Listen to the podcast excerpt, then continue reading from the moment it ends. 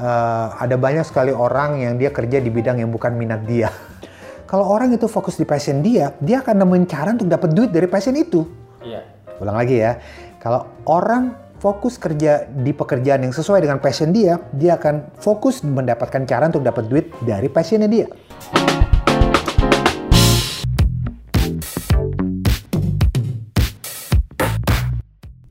Hai, selamat datang di podcast gue, Ngopsan, ngobrol santai seputar hobi and passion bareng gue, Andrew Pakpahan. Well, sesuai janji gue, di episode pertama ini dan di episode seterusnya, gue nggak sendirian. Gue mengundang teman-teman gue yang menjadi narasumber, sahabat-sahabat gue yang udah proper banget di kerjaannya. Mereka udah sukses dengan apa yang mereka kerjakan. Kenapa gue bilang sukses? Karena ya selain finansial mereka tercukupi, mereka juga sangat happy, sangat enjoy, dan menemukan kebahagiaan dengan apa yang mereka lakukan. Oke, gue ceritain sedikit tentang profil narasumber atau temen gue di episode pertama ini. Dia adalah seorang profesional financial planner. Dia ngerintis karirnya kalau nggak salah itu dari tahun 2000-an. Sama seperti pekerja pada umumnya sih, dia sempat ngerasain susah banget dalam menjalani kerjaannya. Susah dapetin customer, bayangin aja di tahun segitu mana ada sih orang yang mau make jasa financial planner. Pasti orang mikir ya mending gue ngatur duit gue sendiri. But guess what? Dengan komitmen dalam pekerjaannya, teman gue ini hidupnya udah mapan. Sekarang sering diundang jadi pembicara di berbagai seminar, hampir di setiap TV juga nongol jadi narasumber tuh. Tentunya ngomongin seputar ekonomi, finansial, dan lain-lain. Ya termasuk gue juga sih, gue juga sering ngundang teman gue ini buat jadi narasumber untuk ngebahas seputar keuangan, ekonomi, investasi, dan lain-lain.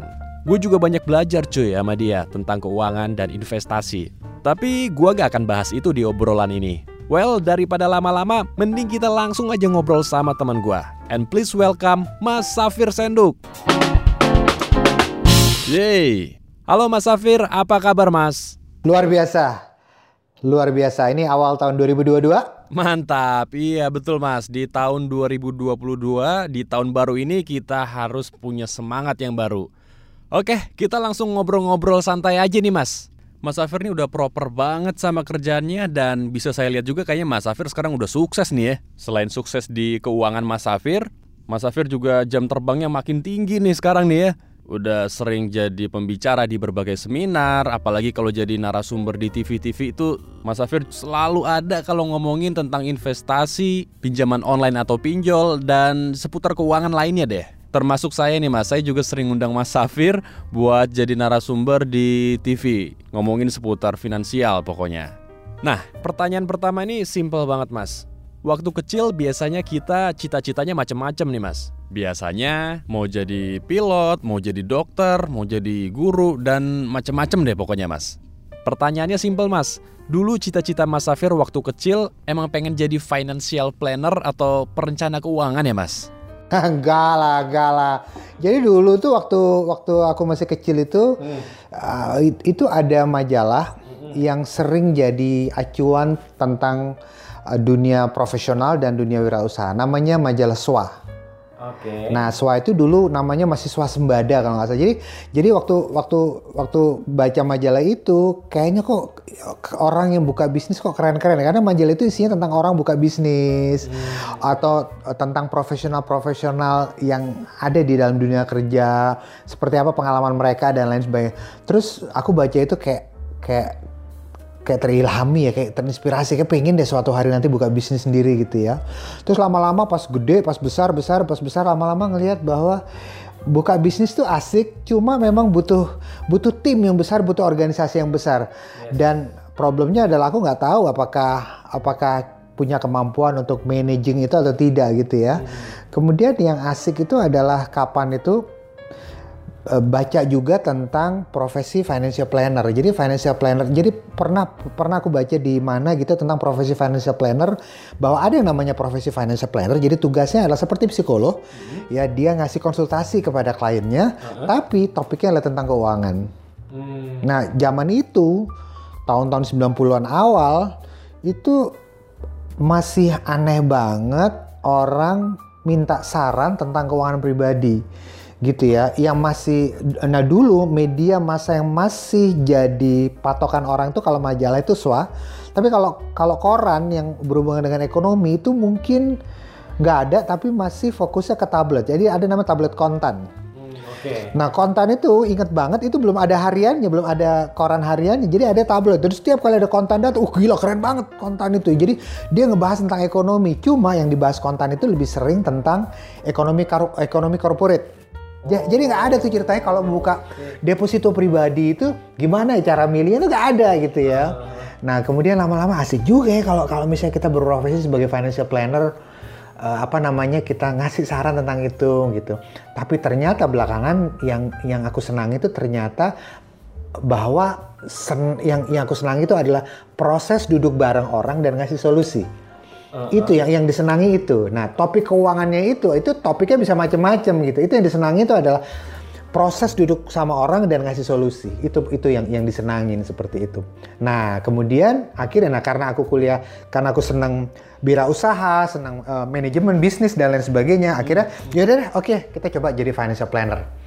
Oke, kemudian mulailah ambil referensi, baca buku dan lain sebagainya. Itu sertifikatnya belum ada di Indonesia waktu itu. Sertifikasi belum ada di Indonesia waktu itu.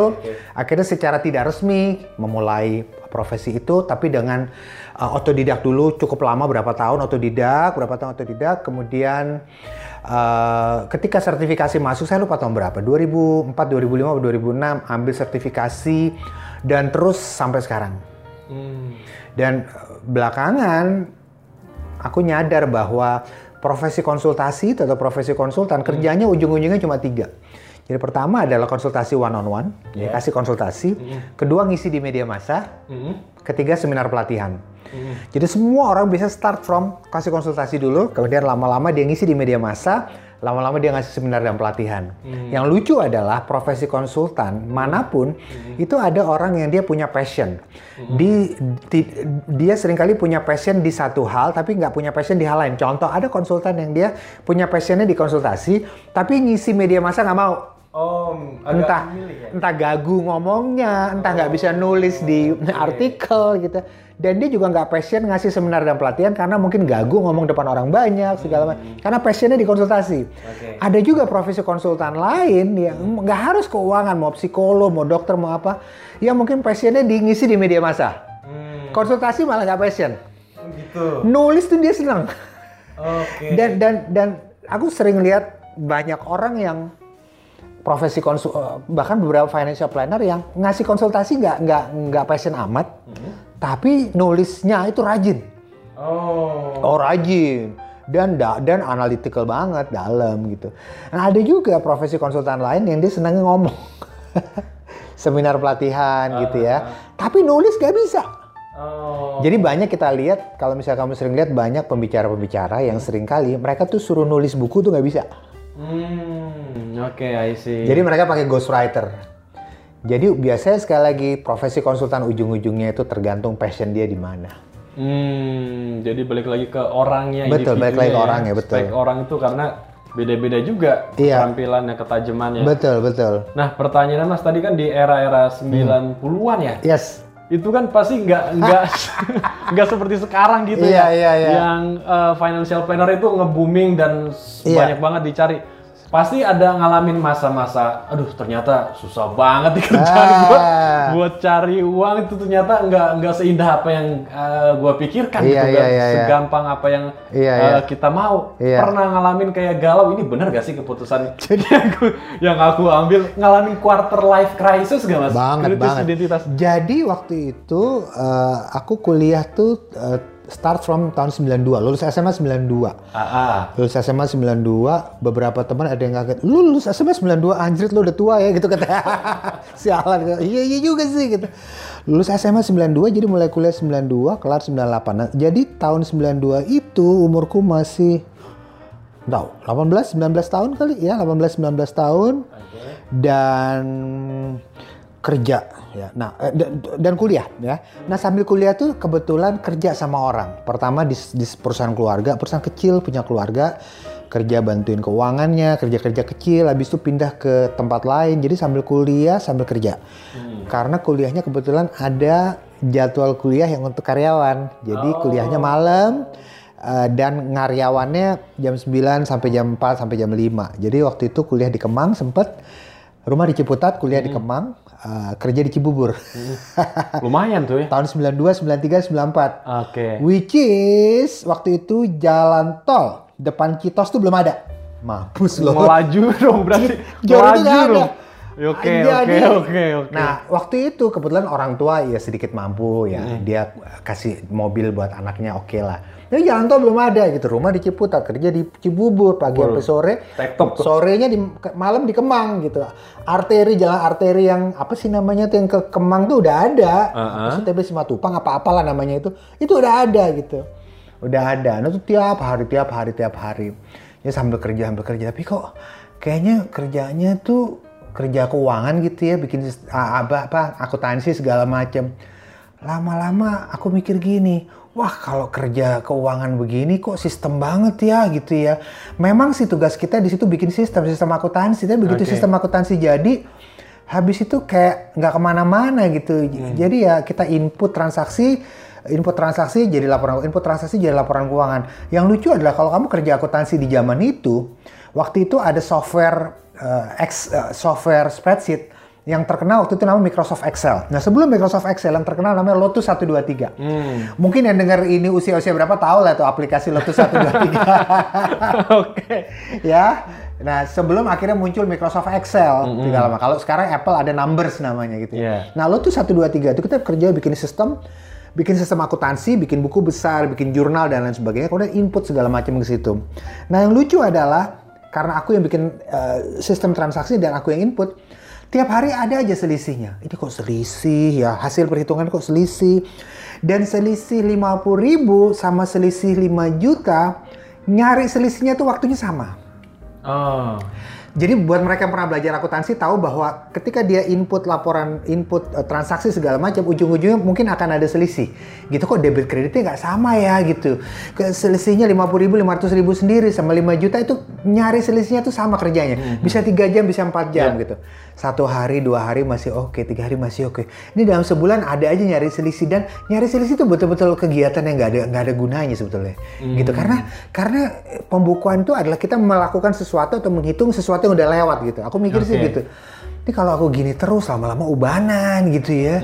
Akhirnya nggak bisa nih aku harus berwirausaha. Kemudian muncullah ide untuk bikin eh, jasa financial planning itu tadi seperti Oh, itu. oke. Tapi quarter life crisisnya adalah eh, mungkin bukan quarter life crisis, krisis di umur-umur dua karena aku waktu itu kerja sambil kuliah, which is waktu itu berarti umur 20 21 kerja sambil kuliahnya gitu ya. Hmm. Ya aku mau kerja terus apa gimana ya? Tapi teman-teman bilang kerja tuh enak, kenapa nggak usah ngapa-ngapain dapat gaji? Oh, iya juga enak ya. Nah kalau buka usaha, tapi aku pikir kalau buka usaha kan enak juga gitu kan, hasilnya bisa besar gitu. Akhirnya eh, sambil kuliah kerja terus. Nah begitu selesai kuliah satu dua tahun setelah selesai kuliah buka aja, buka jasa financial planning pertama. Nah pertama kali buka cara jualannya adalah cara nyari kliennya itu adalah Door to door.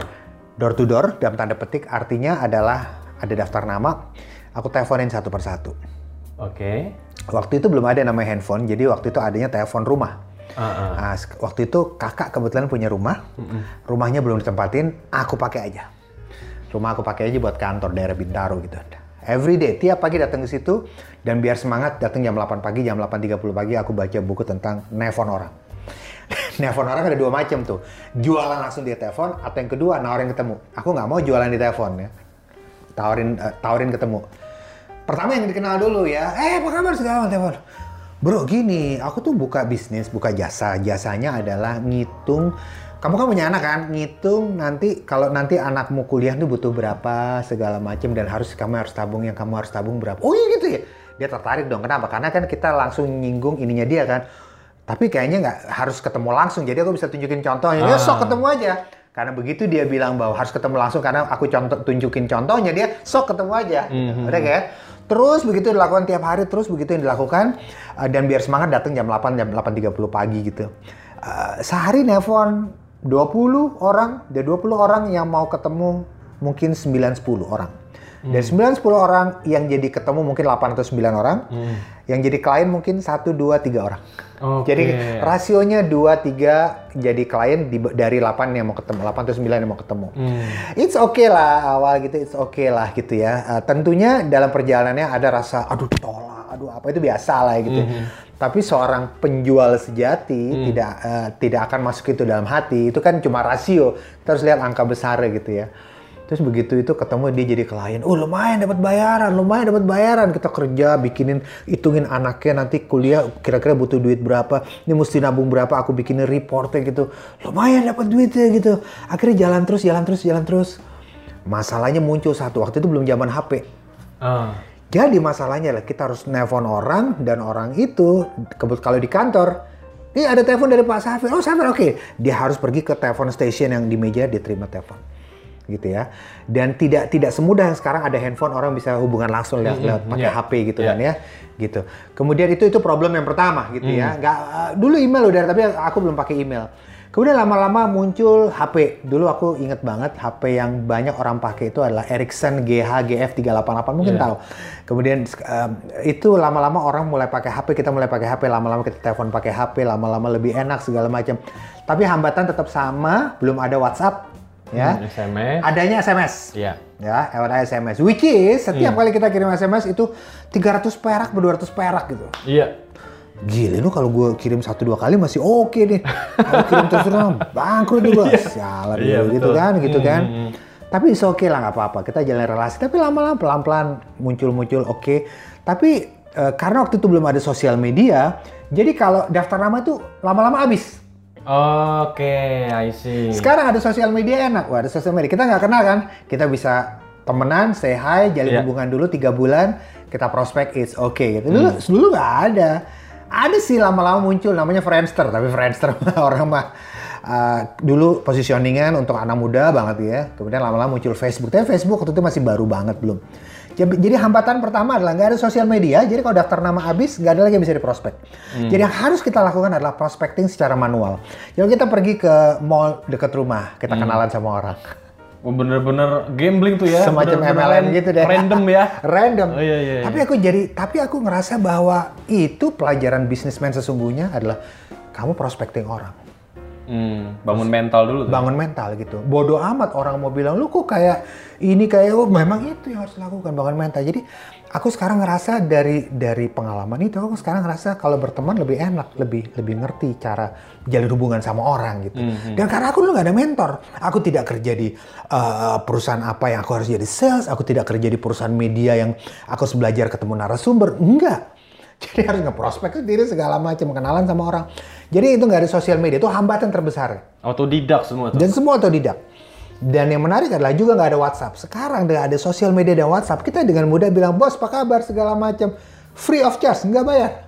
Ya. Dulu nggak ada gitu-gituan.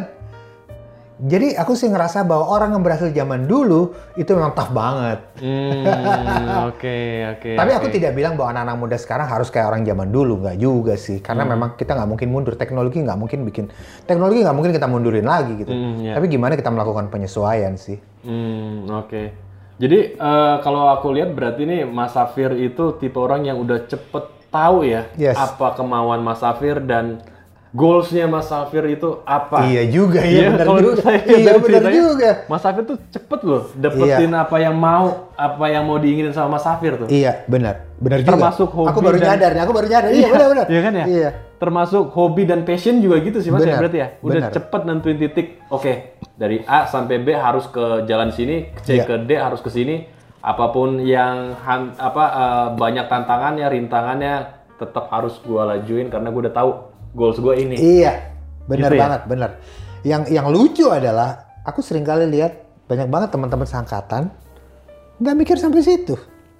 Nah, ini ini ini menarik nih, Mas. Nggak mikir. Iya. Gimana caranya biar bisa cepet dapat apa tujuan kita termasuk tujuan dalam pekerjaan, tujuan ya yang simple lah, yang kecil, hobi kali ya. Iya, iya. Hobi kemudian jadi passion terus Iya. jadi nanti masuk ke pekerjaan dan air-airnya nih. Iya. Kita kerja happy, Iya. nggak ngerasa beban dan itulah tujuan kehidupan kita jalanin pekerjaan yang Iya. di mana kita bisa happy bisa hidup di dalam pekerjaan itu Jadi dulu waktu kuliah aku ngeliat kok banyak teman-temanku yang nyantai, nyantai, nyantai, nyantai gitu ya. Cowok sih kebanyakan gitu.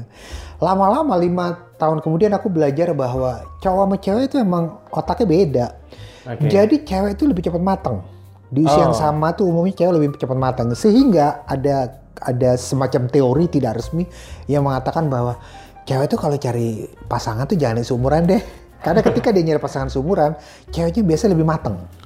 Padahal kan society menuntut supaya cowok lah yang ngomong ceweknya kan gitu kan ya. Ah. Jadi cewek tuh kalau bisa jangan cari yang seumuran gitu ya. Kalau bisa cari yang lebih tua. Ah. Karena kalau cari yang seumuran biasanya ceweknya lebih matang. Jadi kalau mau cari aja yang lebih tua cowoknya sehingga biasa biar mentalnya bisa ini. Aku tidak mau memasalahkan teori itu, tapi aku mau menunjukkan bahwa itulah kenapa teman-temanku dulu yang cowok yang kuliah mereka masih yang dia pentingnya adalah main segala macam. Dia nggak tahu arahnya mau ke mana itu. Yes. Lebih ke situ sih. Aku nggak masalahin orang nikahnya Oh. tadi. Uh, oh ya, it- that's why kenapa teman-temanku yang cowok waktu kuliah kayaknya mereka asik nyantai-nyantai aja segala macem gitu. Kalau kebetulan dia berasal dari keluarga berada, dia nggak akan ngerasa bahwa kepepet harus cari duit kayak nggak nggak merasa gitu.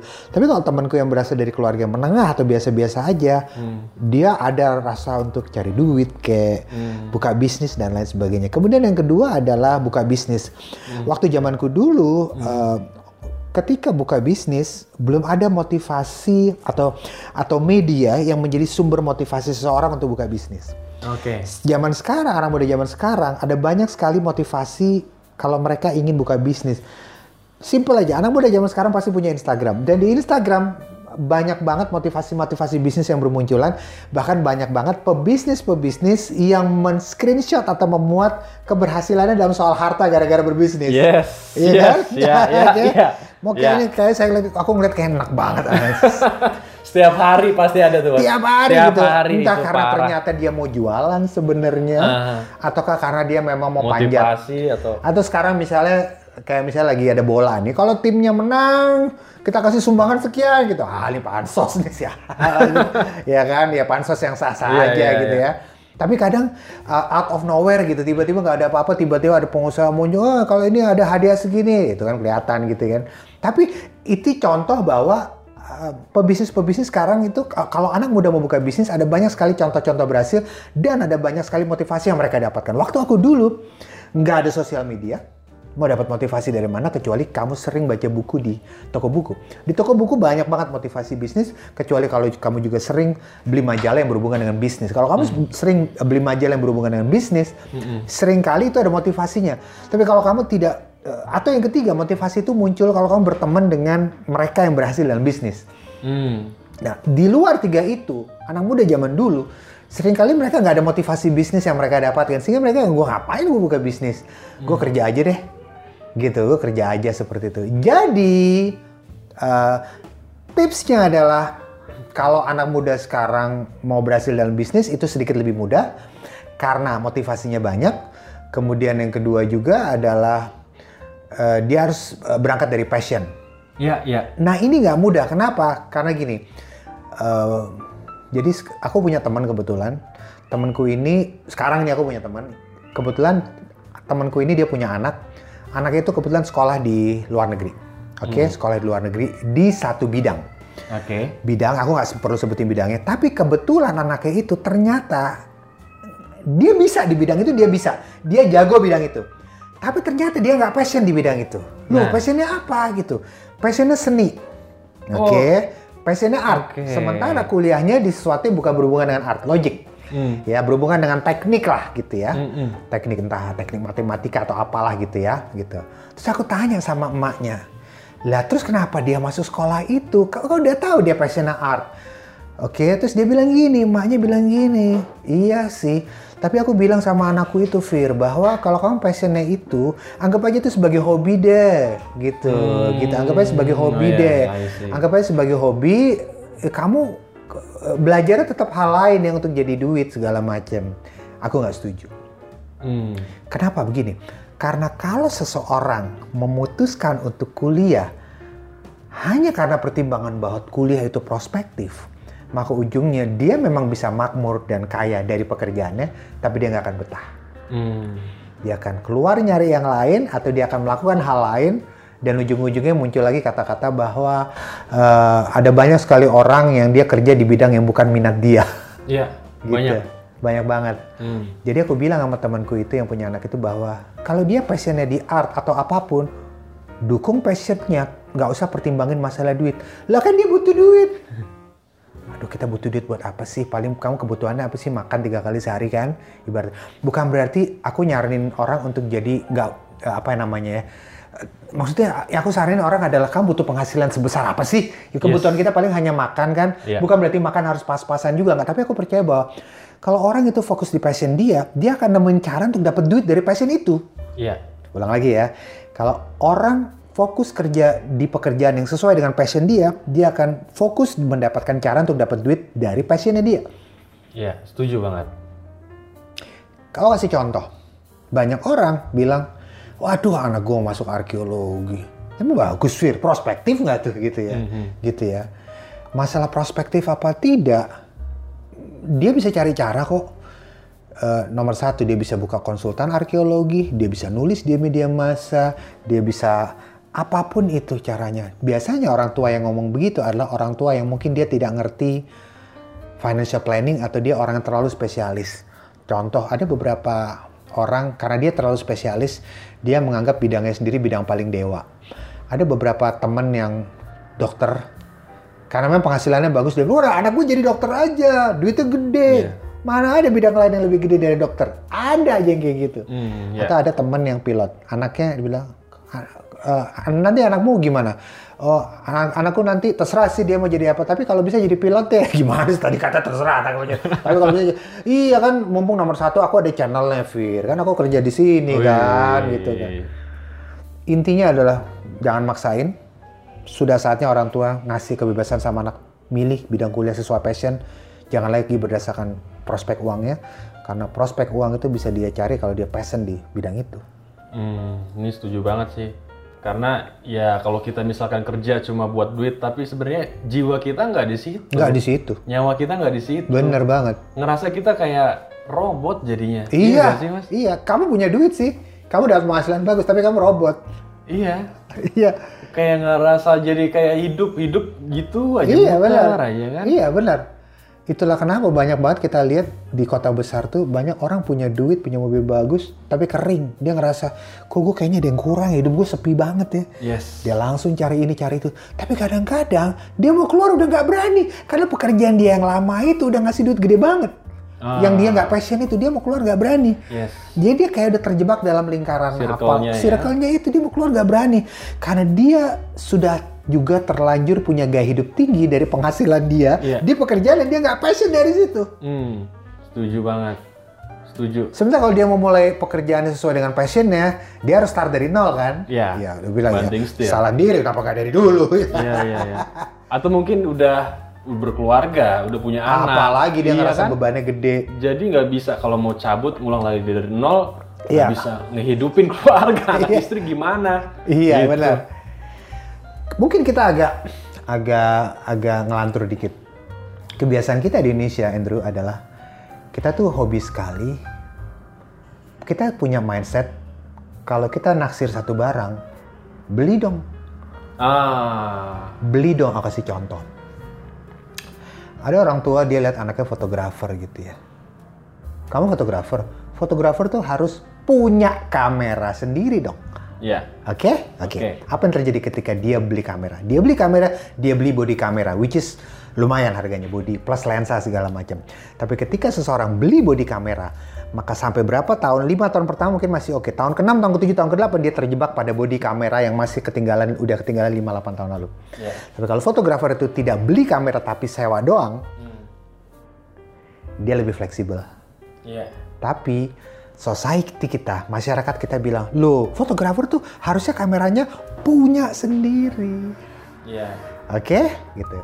Padahal kalau secara keuangan aku bilang bahwa fotografer kalau dia sewa nggak mengurangi nilai ininya kok. banyak kok fotografer yang dia lensanya bagus tapi sudut ngambilnya jelek ya jelek jelek aja gitu. fotografer asli dia tidak akan nanya, Andrew kameramu mereknya apa? Dia tidak akan nanya gitu.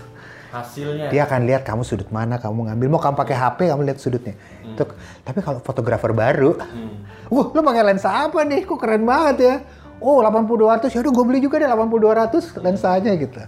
Dia pikir kepemilikan kepemilikan apa uh, itu yang pengaruh gitu kepemilikannya. Padahal itu cuma berpengaruh kepada hasil cetak. Kalau kamera bagus, lensa bagus, hasil cetaknya bisa gede, itu udah itu doang. Tapi tapi kalau sudut ngambilnya bagus segala macam nggak peduli kameramu apa.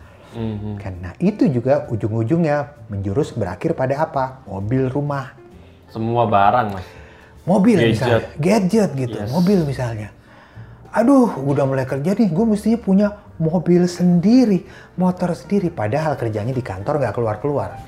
Ya rumah kantor, rumah kantor. Di kantor juga dia diem aja gitu. Di kantor dia diem aja gitu. Aku bilang, dengan kondisi seperti sekarang, kamu lebih baik nge-grab deh.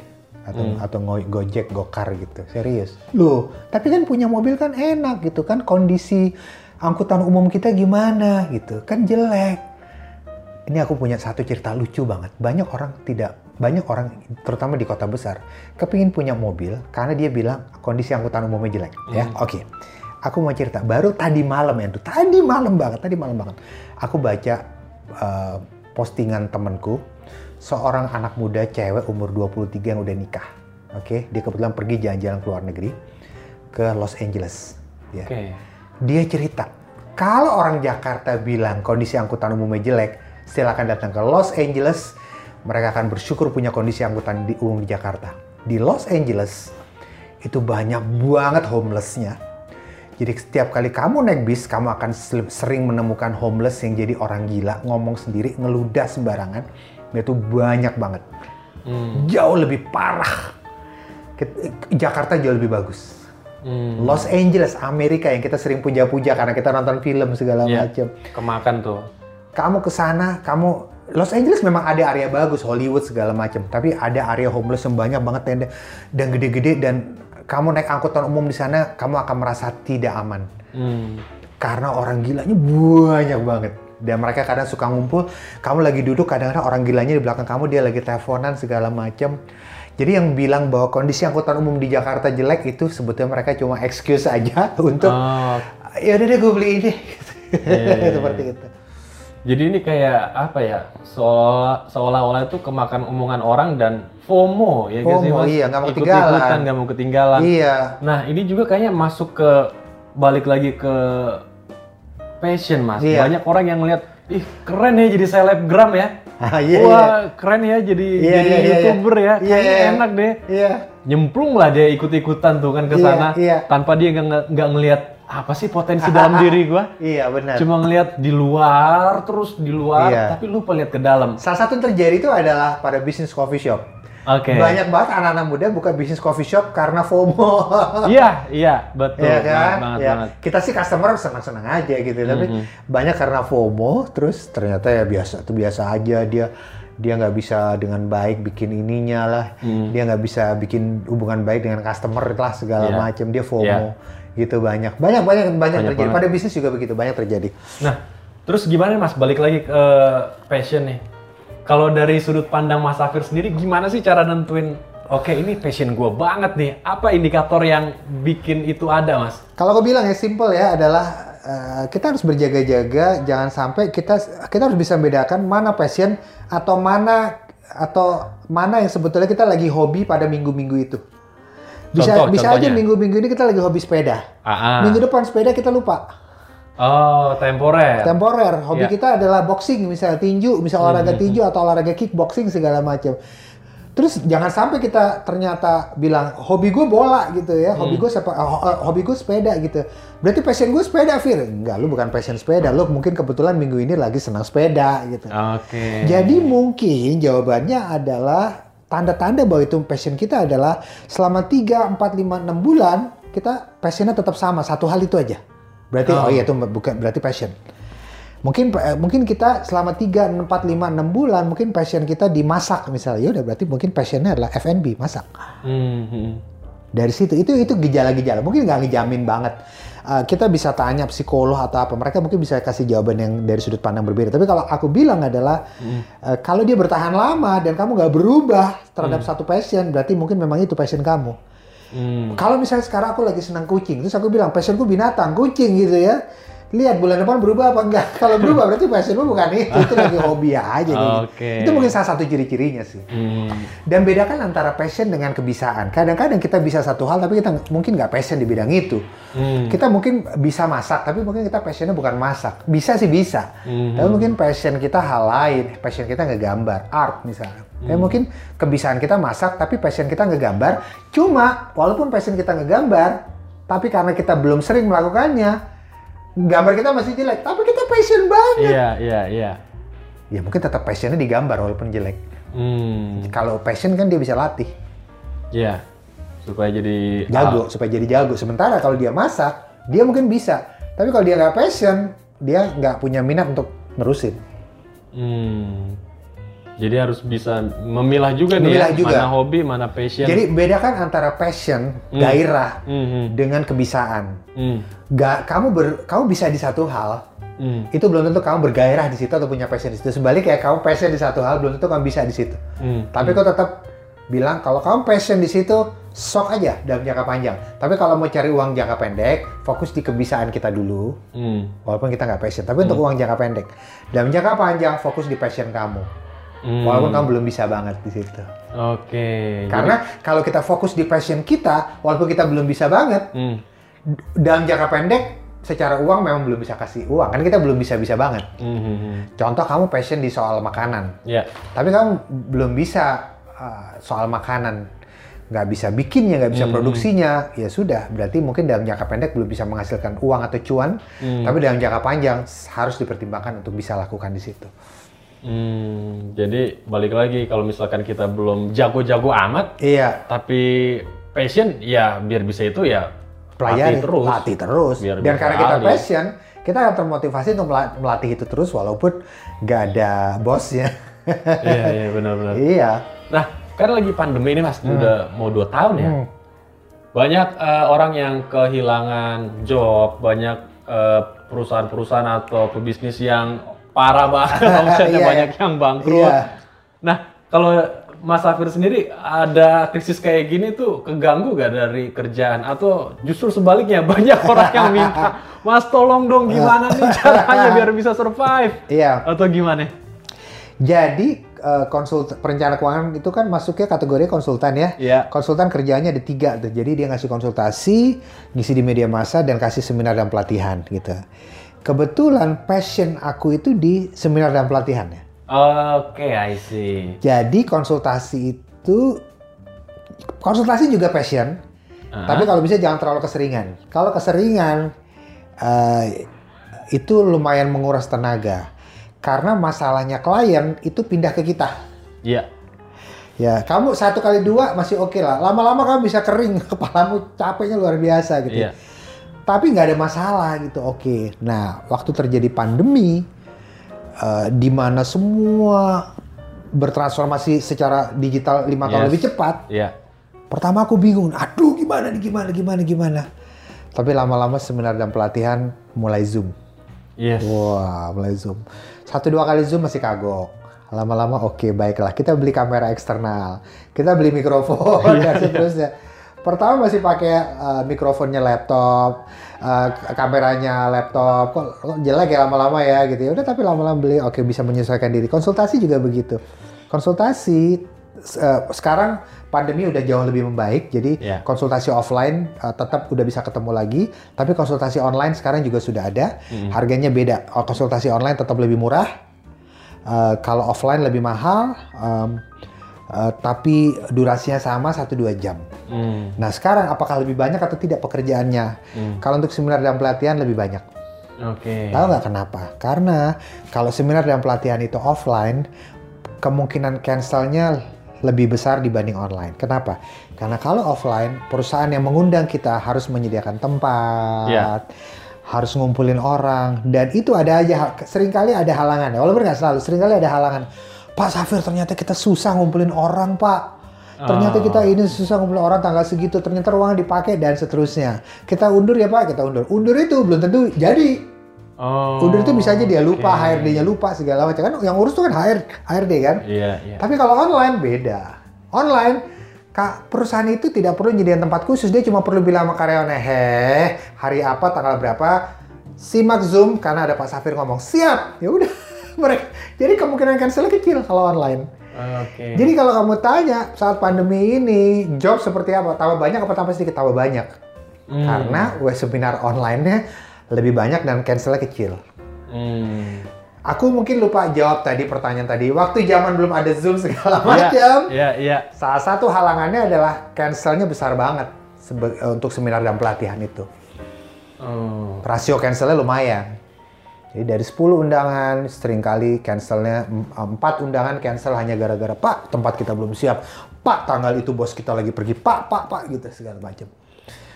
Itu halangannya. Kemudian Balik lagi nih mas, berarti kan dulu prospek juga susah, terus seminar juga tadi. sekarang prospek lebih gampang, dulu susah banget. Nah, nah itu tuh yang mau mau saya Iya. tanyain tuh, kenapa eh, Mas Safir tuh tough banget dulu kan prospek masih susah, telepon juga masih di tempat orang, terus prospek minimal rasionya 20 dalam satu hari, Iya. dan waktu lagi mau ngisi seminar pun Cancel besar ya. cancelnya besar juga Iya. kemungkinan. Apa yang bikin Mas Safir oke? ini udah tujuan hidupku. Ini pertanyaan ini bagus nih. pekerjaanku. Aku bener-bener 100% full dah di sini. Aduh ini pertanyaan bagus, aku juga bingung jawabnya gimana, apa motivasi besarnya. Yes, yes. Mungkin, mungkin kepercayaan yang kuat terhadap passionnya. Kepercayaan dan keyakinan yang kuat terhadap passionnya bahwa i- bidang ini harus berkembang. Bidang ini harus berkembang gitu. Harus berkembang. Aku inget banget itu. Waktu itu pemainnya nggak banyak. Pemainnya nggak Oh. banyak.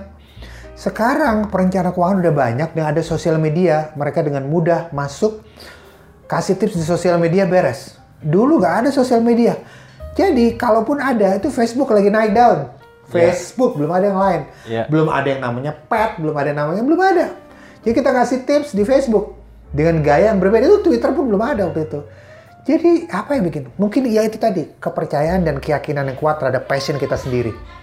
Hmm. Gitu keyakinannya. Yakin bahwa bidang ini pasti akan berkembang kok. Pasti akan berkembang. Dan yang kedua adalah mungkin juga adalah nggak boleh mikir keuntungan diri sendiri. Jadi aku nggak pernah tuh Andrew begini. Eh, ah, dia mesti ambil nih jasa dari gue nih. Kenapa? Karena gue butuh duit. Nggak boleh kayak gitu. Hmm. Nggak boleh. Kamu harus mikir bahwa dia butuh dihitungin persiapan sekolahnya, dia butuh dihitungin persiapan pensiunnya, dia butuh dihitungin uh, berapa yang harus dia invest setiap bulan, ya. Tapi ngitungnya nggak harus sama saya. It's okay, kamu harus punya sikap seperti itu. Nggak harus sama saya nggak ada masalah kok. Tapi tetap harus dia harus pakai jasa perencana keuangan untuk dapat perhitungan itu. Hmm. Karena kalau kita mikirnya dia harus sama saya, itu udah namanya jualan. Hmm, ada nggak salah nggak nggak salah juga sih, tapi eh, tapi kita harus kalau kita harus benar-benar tulus bahwa ini untuk kepentingan dia. Lu nggak ambil sama gue, it's okay nggak apa-apa, tapi ambil sama yang lain. Tapi yang penting lu punya itu. Hmm. Harus ada rasa kayak gitu. Dan nggak boleh ada rasa bahwa lo harus ambil karena gue butuh duitnya, karena gue ada target dan gue but, gue, gue butuh uang untuk menghidupi bulanan gue. Nggak pernah aku pikir kayak gitu mas, nggak pernah. Hmm. Aku tahu itu susah sih, Banget, banget. tapi itu butuh keikhlasan sih. Jadi mindset juga harus dibentuk dari harus awal dibentuk, ya. harus dibentuk dari awal. Hmm. Harus dibentuk. Terus pernah gak tuh waktu lagi masa susah itu tahun 90-an tuh berarti ya? Iya, udah, 90-an? udah udah masuk 2000 tuh. Udah masuk 2000. Eh, pernah ngerasa, waduh ini susah banget nih kayaknya cuy.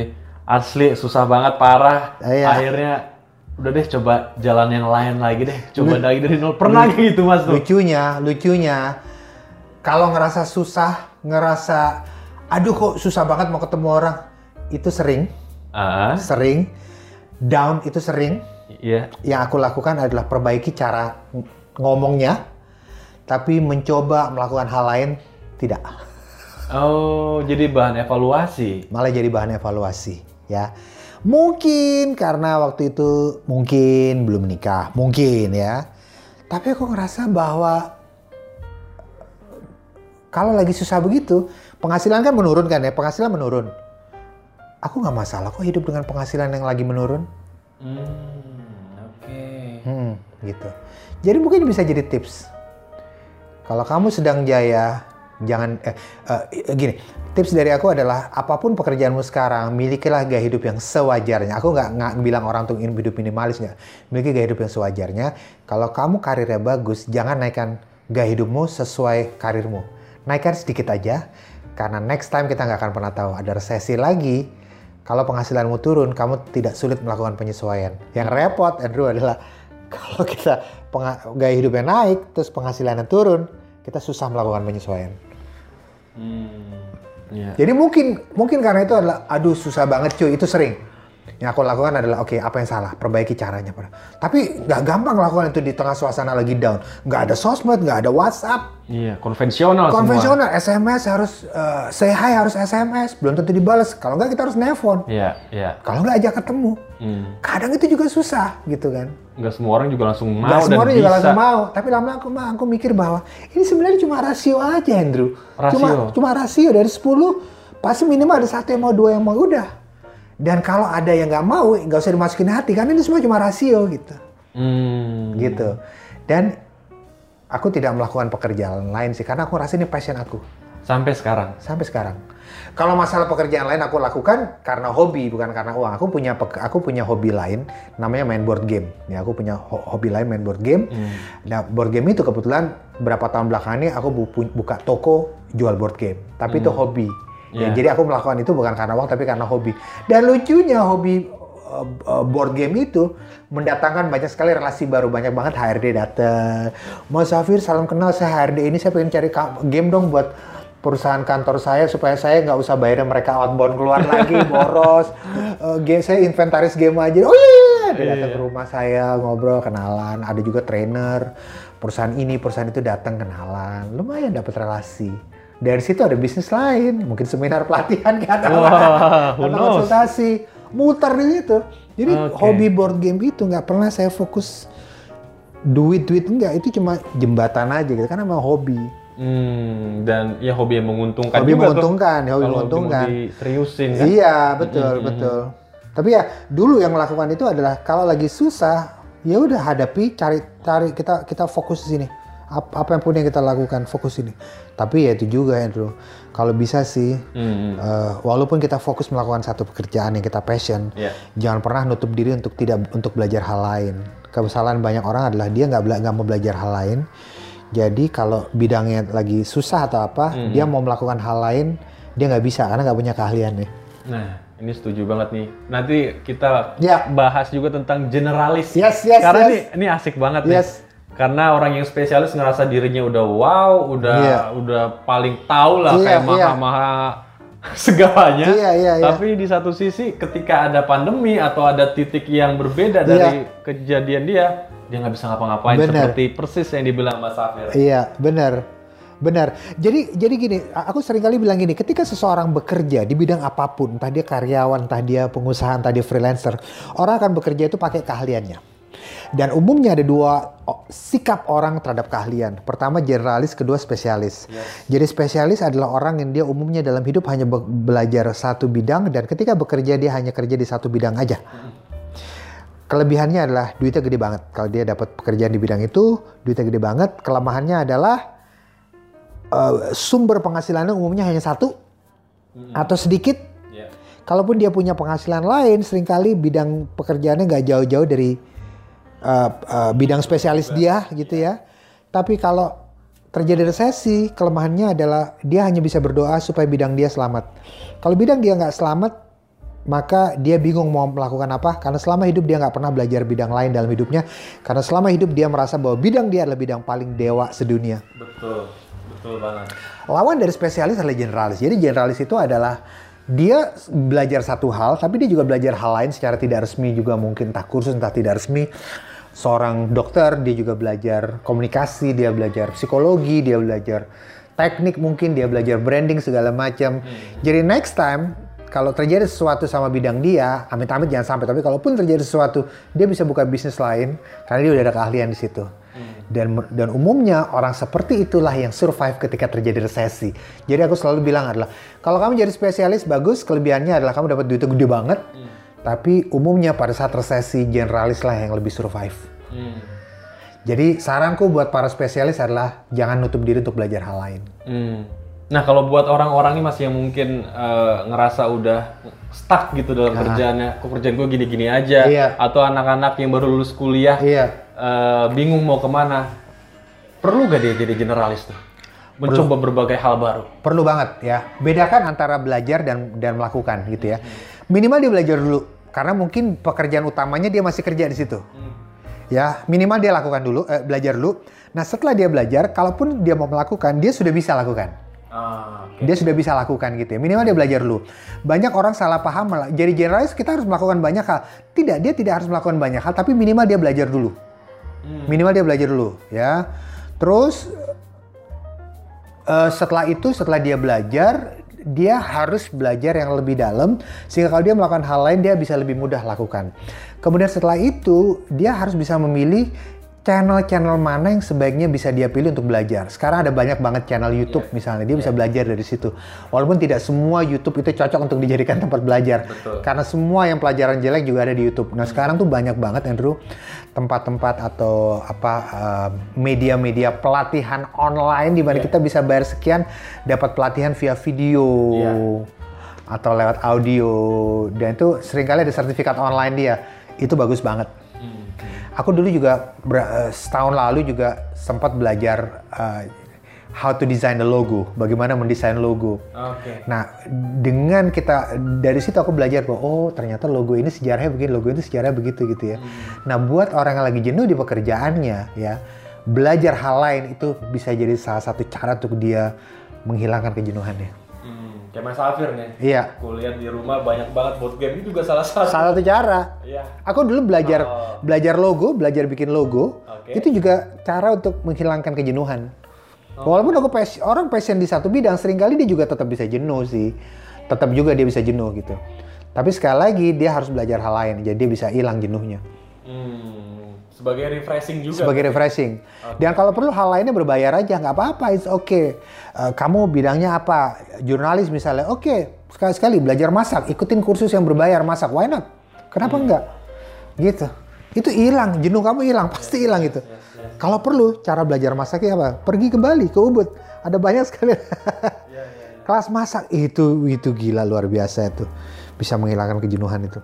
Oke. Karena kalau kita lihat juga sekarang kan spesialis contoh yang paling ketara banget dilihat Iya. pilot, pilot. Oh iya. Wah itu parah. Wow. Dia emang spesialis nggak banyak orang bisa jadi pilot, nggak Bener. banyak orang bisa nerbangin Bener. pesawat. Bener, duitnya Tapi- gede, duitnya gede juga itu. Wuh, kalau jam parah. terbangnya gede, Iya. iya. Tapi kalau lagi resesi, Iya. dia hanya bisa berdoa.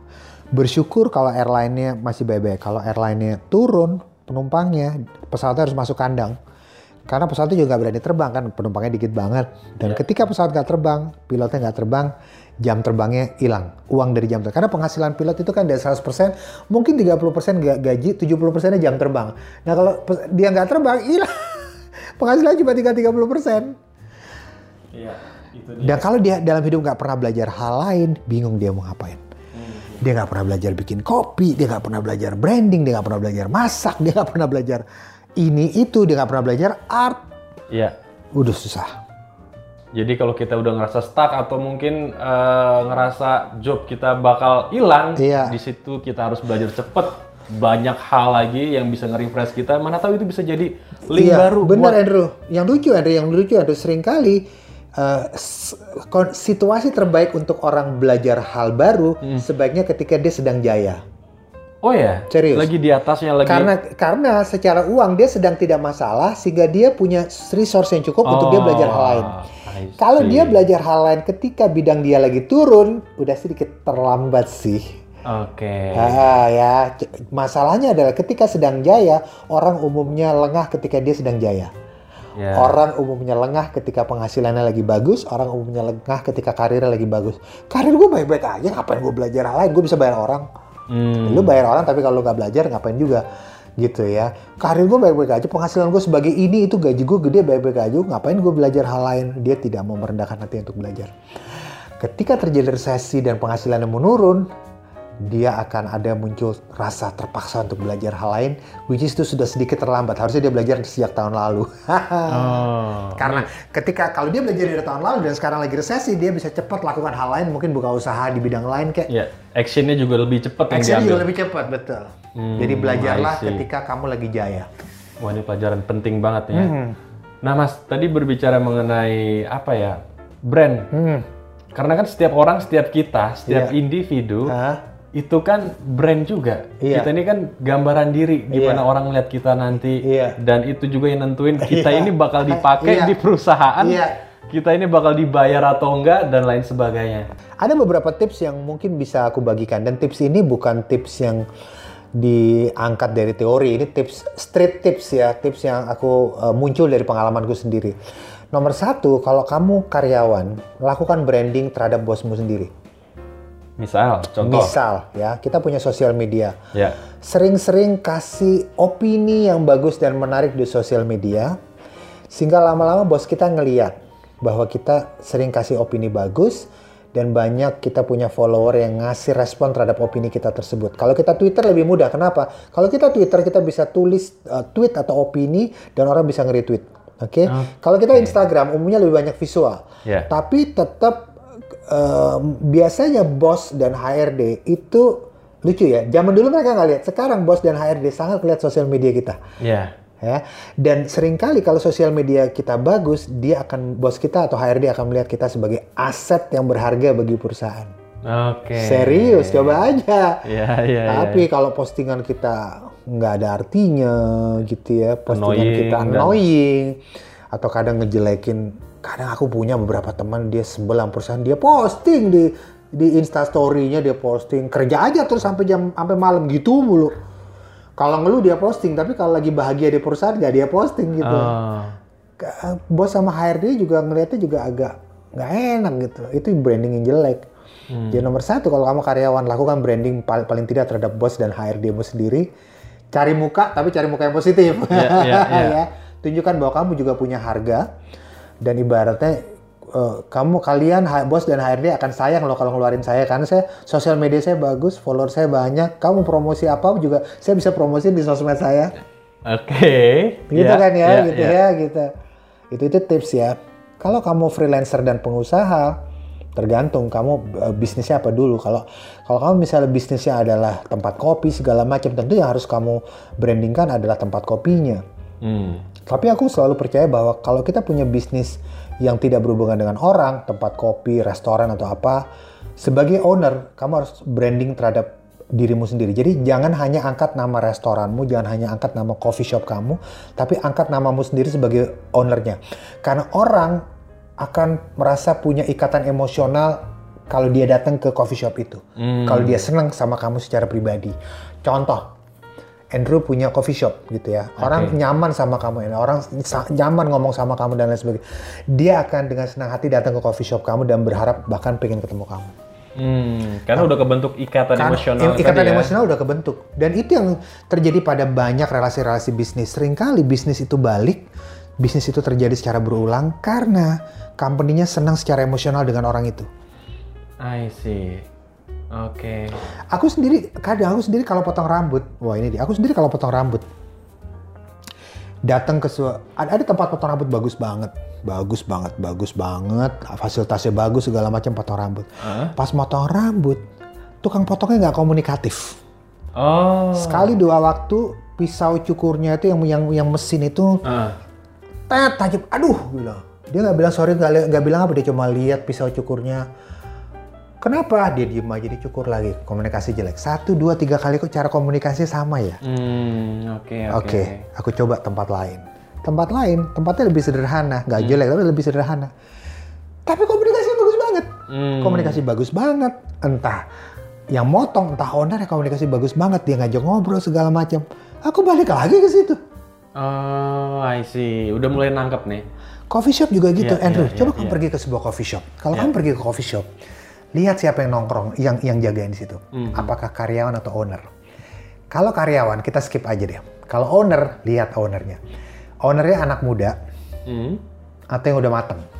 Hmm. Umumnya kalau anak muda, ini bukan mengeneralisasi tidak, tapi umumnya kalau anak muda, umumnya karena mungkin mereka belum punya pengalaman komunikasi yang bagus. Kalau anak muda, umumnya mereka lebih kering. Ya. Walaupun dia udah lihat kita sebagai customer datang bolak-balik ke coffee shop itu 10 kali, dia bilang, yang biasa ya, ya habis itu bikin, habis itu dia sajikan, oh habis itu udah, dia sibuk sendiri sama HP-nya. Hmm. Padahal dia udah tahu kita datang ke situ 10 kali. Oke. Kalau ownernya udah lebih matang umurnya, udah umur 40, 45 gitu, 50 atau dia bilang, loh ibu mana? Loh mana ininya? Kok sendiri? Dia aja kita ngobrol. Hmm. Itu mungkin kecil ya. Tapi banyak customer datang balik ke situ karena ownernya nganggep dia sahabat. Hmm. Karena dia tahu bahwa ownernya tidak nganggep dia sebagai customer itu duit. Enggak. Dia tahu bahwa ownernya nganggep dia sahabat. Hmm. Ngerti? Iya, iya, iya. gitu ya. Jadi respon, terus Iya. gaya komunikasi, etika lah ya. Etika, itu dan itu sudah sebuah branding menurut aku sih. Iya. Tindakan branding, walaupun tindakan branding yang dilakukan secara below the line. Mhm. Dia tidak masukkan dirinya sendiri ke koran, ke media massa, tidak. Dia lakukan secara below the line, langsung kepada customer. Halo, apa kabar? Ada yang kurang nggak? Gini kasih tahu kalau AC-nya kurang segala macam. Ah gitu. Bahkan Mhm. owner yang mau pamit pulang, mau, mau pulang pun dia pamit sama customer. Pak saya pulang dulu ya, gitu segala macam. Mhm. Anak muda, ini aku lihat sendiri. Owner coffee shop anak muda, sep pulang-pulang aja. Padahal kita udah datang ke situ 10 kali, dia nggak pernah ngajak kita ngobrol lebih dari tiga menit. Nggak pernah. Oh wow. Akhirnya apa yang terjadi? Aku hanya nganggap dia sebagai coffee shop biasa. Ya. Dan aku tidak menganggap ownernya sebagai teman. Sahabat, sahabat enggak. Teman pun iya, kenal, yes kenal, iya. Tapi tidak ada ikatan lain yang bikin aku pengen balik. Nggak ada. Hmm. Nggak ada. Mungkin beberapa bilang, iya tapi Mas Safir aku sebagai owner bingung mau nanya apa. Lah itu urusanmu untuk meningkatkan skill komunikasimu. Iya, iya. Oke. Jadi kalau dia buka usaha sendiri, tips brandingnya adalah angkat namamu sendiri untuk dibrandingkan entah secara above the line atau below the line minimal langsung kepada customer yang datang perkenalkan dirimu sendiri sebagai owner sebagai owner bisnis sebagai owner restoranmu sendiri jangan jadi owner yang pemalu sama customer Hmm. udah udah kamu aja hadepin kamu aja hadepin jangan jangan seperti itu Mhm. jangan customer ingin berurusan dengan sebuah restoran sebuah toko yang ada jiwanya Hmm. ada jiwanya, ada ada pemiliknya, orangnya beneran ada di situ. Kalau dia profesinya adalah seorang konsultan, wah, ya, mau dia perencana keuangan, mau dia psikolog segala macam, biasanya dia punya bendera tuh Andrew. Hmm. PT misalnya Andrew psikolog, PT Andrew Psikologi Jaya atau apalah gitu, oke? Aku sering lihat para konsultan ini yang dia angkat brandnya adalah nama company-nya. Oh. Which is nggak salah. Tapi sering kali dia tidak mengangkat nama dirinya sendiri sebagai brand. Nama, misalnya Andrew Pak Pahan sebagai psikolog misalnya. Kamu punya company namanya Andrew Psikologi Jaya misalnya. Yang diangkat nama company kamu, tapi nama pribadimu nggak kamu angkat. Kalaupun diangkat nggak nggak kuat-kuat amat. No, sebagai kamu juga angkat nama pribadimu. Sejak tahun berapa gitu, 5-4 tahun terakhir, aku memutuskan untuk nama company nggak nggak aku angkat lagi. Yang aku angkat adalah fokus nama diri sendiri sebagai brand.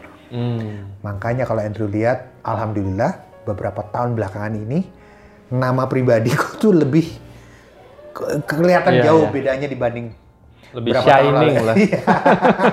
Tambah lagi waktu dua tahun lalu apa aku bikin uh, logo pribadi. Oke. Aku bikin logo pribadi. Untuk brand Mas Safir sendiri? Pribadi, Oke, pribadi, logo oke, pribadi. oke. Ada logo pribadi dan itu bikinnya sama konsultan desain komunikasi visual. Bayar profesional. Bikin. Ini berarti udah serius bikin brand image Pribadi. sendiri ini, Iya. individual ya? Betul. Makanya Nah. emang kerasa tiga tahun, empat, empat tiga tahun terakhir nama pribadi. Karena gini, kalau aku mikir gini, nama pribadi naik, nama company naik, ntar orang bingung.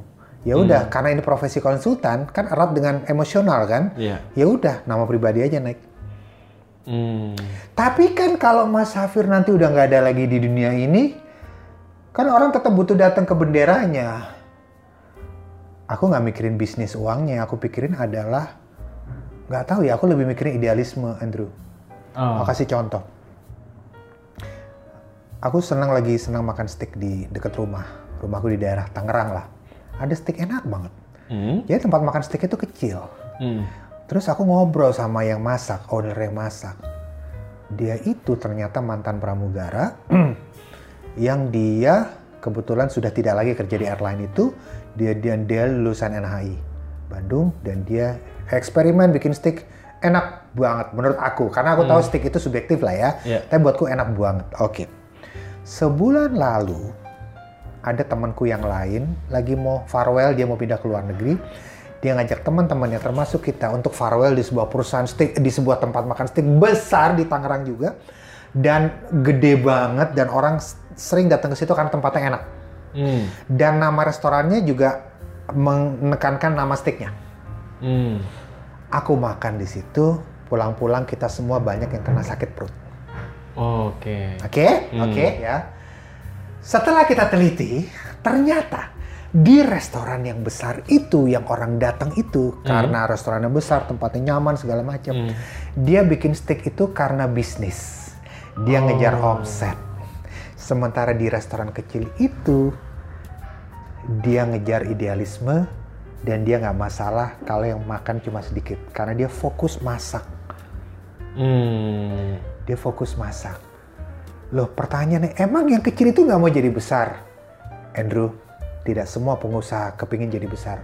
Karena sering kali sebuah usaha kalau dia jadi besar, dia tahu bahwa dia akan lebih sibuk ngejar omset dibanding ngejar kualitas. Hmm. Pada saat ini aku pikirkan adalah kualitas. Aku tidak memikirkan nanti kalau aku meninggal gimana. Nanti orang berarti kalau Mas Safir ngangkat brand pribadi, kalau Mas Safir meninggal, nanti orang nggak datang lagi dong ke company. Bodoh amat. Karena aku ngejar kualitas. Kualitasku adalah kebetulan ya dari aku sendiri, misalnya seperti itu. Hmm. Aku tidak mau nggak mau lagi mikirin kalau aku nggak ada orang akan tetap datang ke company. Kalau aku mikirin duit, aku akan berkurang kualitasnya. Itu yang aku pikirkan. Jadi kuncinya adalah kalau kamu konsultan, profesi konsultan adalah kejar kualitas. Jangan jangan ngejar omset. Hmm. Jadi gimana cara supaya anak muda bisa punya passion? Adalah dengan mempelajari sebanyak mungkin bidang. Dari situ biasa ketemu passionnya. Berarti banyak eksperimen dulu nih. Dia harus lakukan di banyak bidang. Oke. Hadiri banyak sebanyak mungkin pelatihan dan seminar bidang apa pun, course online bidang apa pun. Sekarang banyak banget Zoom gratis, tonton. Hadiri itu, tonton apa pun itu.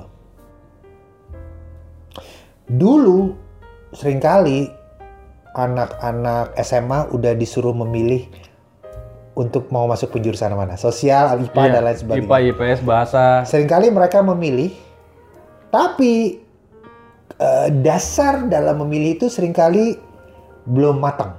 Nomor satu, umurnya masih muda. Nomor dua, kadang ikut-ikutan. Karena karakter mereka sendiri belum matang umur, misalnya ya. Habis itu masuk sahabat terbaik gue masuk A1. A1 tuh fisika zaman dulu ya. Ya udah gue ikut aja A1, nggak mau ketinggalan itu kan. Hmm. Mana ada pertimbangan kok jadi pertimbangan kayak gitu. Ada juga pertimbangan karena habis orang tua bilang ngapain pilih bahasa. Nah, orang tua tuh juga dulu nentuin banget. Ah iya, udah kita labil, pengetahuan orang tua juga terbatas, mah double lah itu. ngapain itu itu kan arkeologi, Iya, iya. ngapain kamu belajar? Emang ada duitnya? Ah udah tambah lagi. Iya. Kadang juga dipengaruhi dari gini, aduh sosial itu kan ilmu sosial itu kan hafalan, Iya, iya. nggak ada ilmu pastinya. Boya matematika pasti. Satu tambah satu sama ya udah gue pilih A1 udah teknik fisika itu kan pasti gitu. Mhm. Berarti aku bilang berarti kamu salah memahami ilmu sosial. Ilmu sosial itu jangan dihafal. Hmm. Yang menghafal ilmu sosial itu cuma orang-orang logik, cuma orang-orang fisika yang menghafal ilmu sosial. Karena orang fisika sering kali melihat hal sosial sebagai ilmu logik. Kemerdekaan Indonesia tanggal berapa? Siapa nama pahlawan? Tanggal berapa tanggal lahir pahlawan ini? Mereka melihatnya semua secara logik. Dan nggak enaknya adalah zaman dulu sekolah itu sering kali ilmu sosial itu dilogikkan dalam bentuk ujian yang pertanyaannya nggak jauh-jauh dari tanggal, Iya. Iya. Nggak ada tuh cerita gini, pelajaran sejarah. Tolong Andrew ceritakan menurut sudut pandang kamu, sejarah Indonesia sudut pandang kamu gimana? Nggak ada. Mereka ujian, pertanyaan ujian itu selalu yang Hafalan. AB, AB. Iya. Iya. Yang ujungnya kita harus jawab exactly tepat gitu. Hmm, hmm. Tidak ada salah paham. Sebenarnya ilmu sosial cara mempelajari adalah sejarah. Oke, sejarah Indonesia ini eh, kita gini, pelajaran kita bisa ambil gini gini gini. Itulah cara mempelajari sejarah bukan dihafal. Tapi kebanyakan anak-anak logik, anak-anak teknik mempelajari pelajaran ilmu sosial secara hafalan. Itulah yang bikin image pelajaran sosial itu hafalan. Padahal bukan hafalan. Hmm. Kamu pahami secara eh, nuranimu gimana. Jadi nomor satu adalah eh, cara milihnya adalah pelajari sebanyak mungkin bidang Nomor dua, bedakan antara passion dan prospek dapat uang. Sebuah passion, sebuah bidang belum tentu dia uh, hanya karena dia hanya karena kamu belum ketemu cara dapat duitnya, belum tentu dia tidak cocok sama kamu. Hmm. Wah ini menarik nih. Iya iya iya. Hanya karena kamu belum belum ketemu cara cari duitnya, belum tentu dia bukan passion kamu. Hmm. Pendapatku adalah jangan pilih bidang hanya karena dia prospektif secara uang, tapi kamu nggak ada passion di situ. No.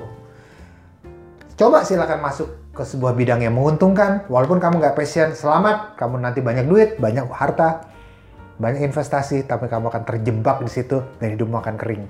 Hmm. Kamu akan terus-menerus cari pelarian di luar, hobi lain, liburan yang nggak kelar-kelar, healing yang nggak kelar-kelar, yes. reward nggak kelar-kelar. Iya, iya, iya. Kayak gitu.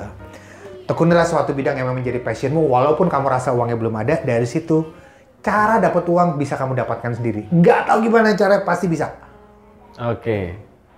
Apalagi sekarang udah zaman internet segala macam, yes. kamu bisa bikin aplikasi, kamu bisa, kamu bahkan bisa, kalau kamu senang arkeologi, kamu bahkan bisa bikin aplikasi yang berhubungan dengan arkeologi dan kamu bisa bikin membership dari situ, dapat duit.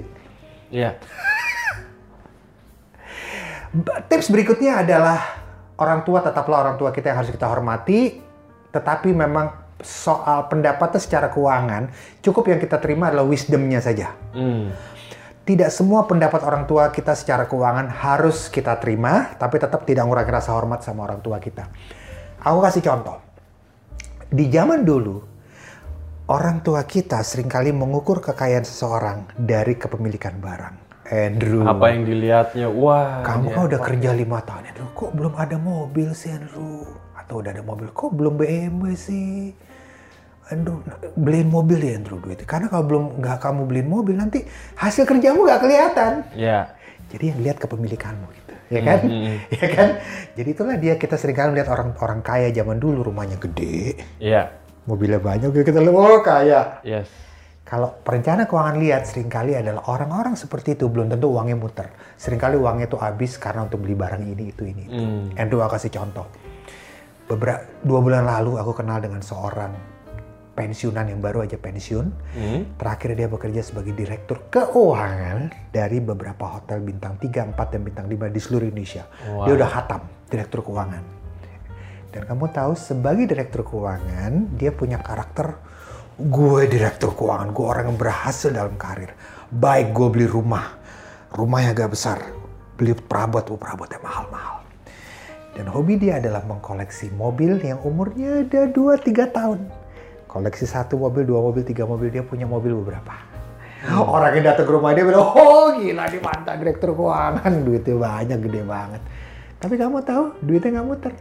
Setiap kali dia dapat uang, dia dapat bonus, dia belikan barang Hmm. Jadi hidupnya adalah fokus ke barang. Hmm. Dia start kerja umur 20-25, sampai umur 55 pensiun 30 tahun fokusnya ke barang. Beli barang, suka beli barang, suka beli barang. Jangan orang susah, beli barang, susah, susah, beli barang. Dan yang dia lakukan adalah kerjanya mengupgrade barang, upgrade barang, upgrade, oh, upgrade terus begitu. Fokus di upgrade, beli barang dan upgrade barang. Gak punya duit, cukup cicil. Pekerjaan kita bisa nyicil sekian per bulan. Jangan hmm. bikin malu. Kredit skor kita di bank bagus. Nih, gue punya kartu kredit Latino nih Titanium. Ini namanya gue dipercaya sama bank ngambil kredit tinggi. Tapi karena fokus dia adalah beli barang, dia nggak nabung.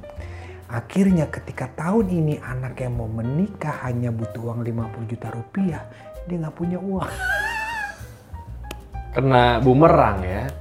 Jadi kenapa? Karena setiap ada cash dia beli barang. Mm -hmm barangnya semua nilainya menurun. Lah iya barang barang sebagus apa pun nilainya menurun. Iya. Sebagus apa pun nilainya menurun. Dia nggak punya uang. Jadi harus dia lakukan adalah dia jual satu mobil, dapat uang dari situ. Hmm. Sementara orang lain yang yang memiliki mindset sama bahwa kekayaan dilihat dari barang, begitu melihat, eh lu jual mobil ya, oh, jangan lu lagi bangkrut ya jadi bangkrut gaknya diukur dari orang itu jual barang apa enggak. Oh, Oke, okay. okay, ngerti ya? Iya, nangkep.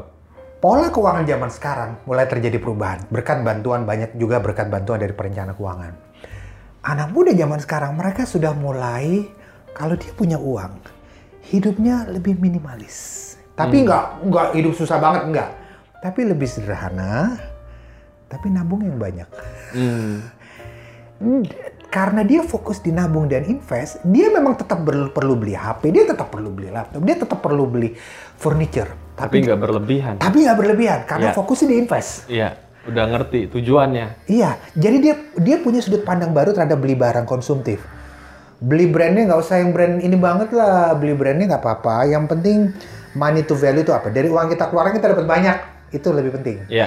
Orang zaman dulu yang dilihat brand. Iya. Karena dia nggak punya kegiatan lain selain beli barang. Iya. Dia nggak invest, fokusnya beli barang. Kata Pak Safir invest, ya Pak saya punya invest. Investnya apa Pak? Saya ada uang tuh di rekening tabungan. Uang di rekening tabungan itu bukan invest. itu transaksional kamu. Oh iya ya iya, itu transaksional Anda Pak gitu. Hmm. Jadi anak muda zaman sekarang sudah mulai terjadi perubahan. Jadi sarannya buat para anak muda, tipsnya juga salah satunya adalah dalam soal keuangan dari orang tua dapatkan wisdomnya saja. Dapatkan saran-saran dari para perencana keuangan, mereka biasanya punya gambaran mengenai seperti apa dunia keuangan sekarang yang harus diikuti. Hmm. Jangan fokus pada harta, kesuksesan kamu tidak diukur dari kepemilikan barangmu dan brand HP yang kamu punya, Iya, brand mobil yang kamu punya. Aku kasih satu contoh lagi. Orang zaman dulu sangat melihat brand, Hmm. Banget. banget ya. Iya. Oke, oke. em, sampai sekarang misalnya, lo mau beli HP. Kalau mau beli HP yang keren dong, yang buatan Amerika yang belakangnya ada gambar buah digigit gitu ya. Oke, itu keren tuh brandnya keren. Ini apaan ini Android ini? Wah jelek banget gitu ya gitu ya. Ah. Oh enggak, gue mau beli handphone Cina. Handphone Cina bisa nyala nggak tuh HP gitu? Handphone Cina bisa nyala nggak tuh HP? Mobil, mobil Cina bisa nyala nggak tuh mobil gitu ya? Hmm. Orang yang ngomong gitu belum pernah pergi ke Cina. Cina itu lebih maju daripada Indone- Indonesia, Bung. Hmm. Cina tuh lebih maju daripada Indonesia. Aku udah pernah ke Cina. Itu maju banget, gila, maju banget. Iya, iya, iya. Kamu pergi ke Shenzhen, semua orang waktu kita belum begitu zamannya pakai GoPay, OVO, mereka udah nggak pakai cash. Hmm.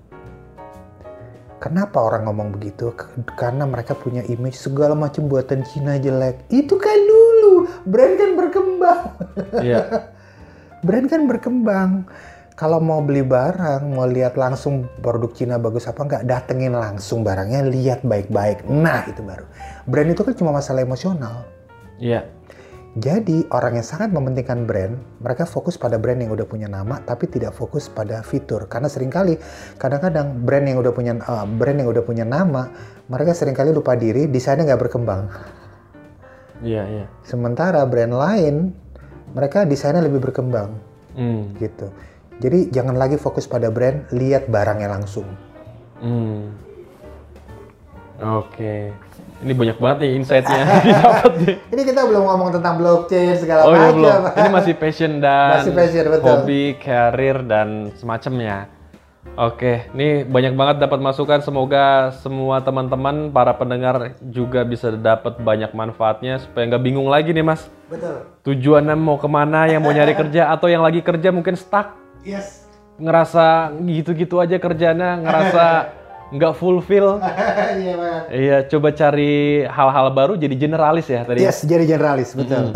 Satu lagi Andrew yang mungkin aku lupa adalah sebagai anak muda, gali passion Anda, gali passion kamu. Satu lagi juga adalah sebagai anak muda, miliki communication skill yang yang dahsyat.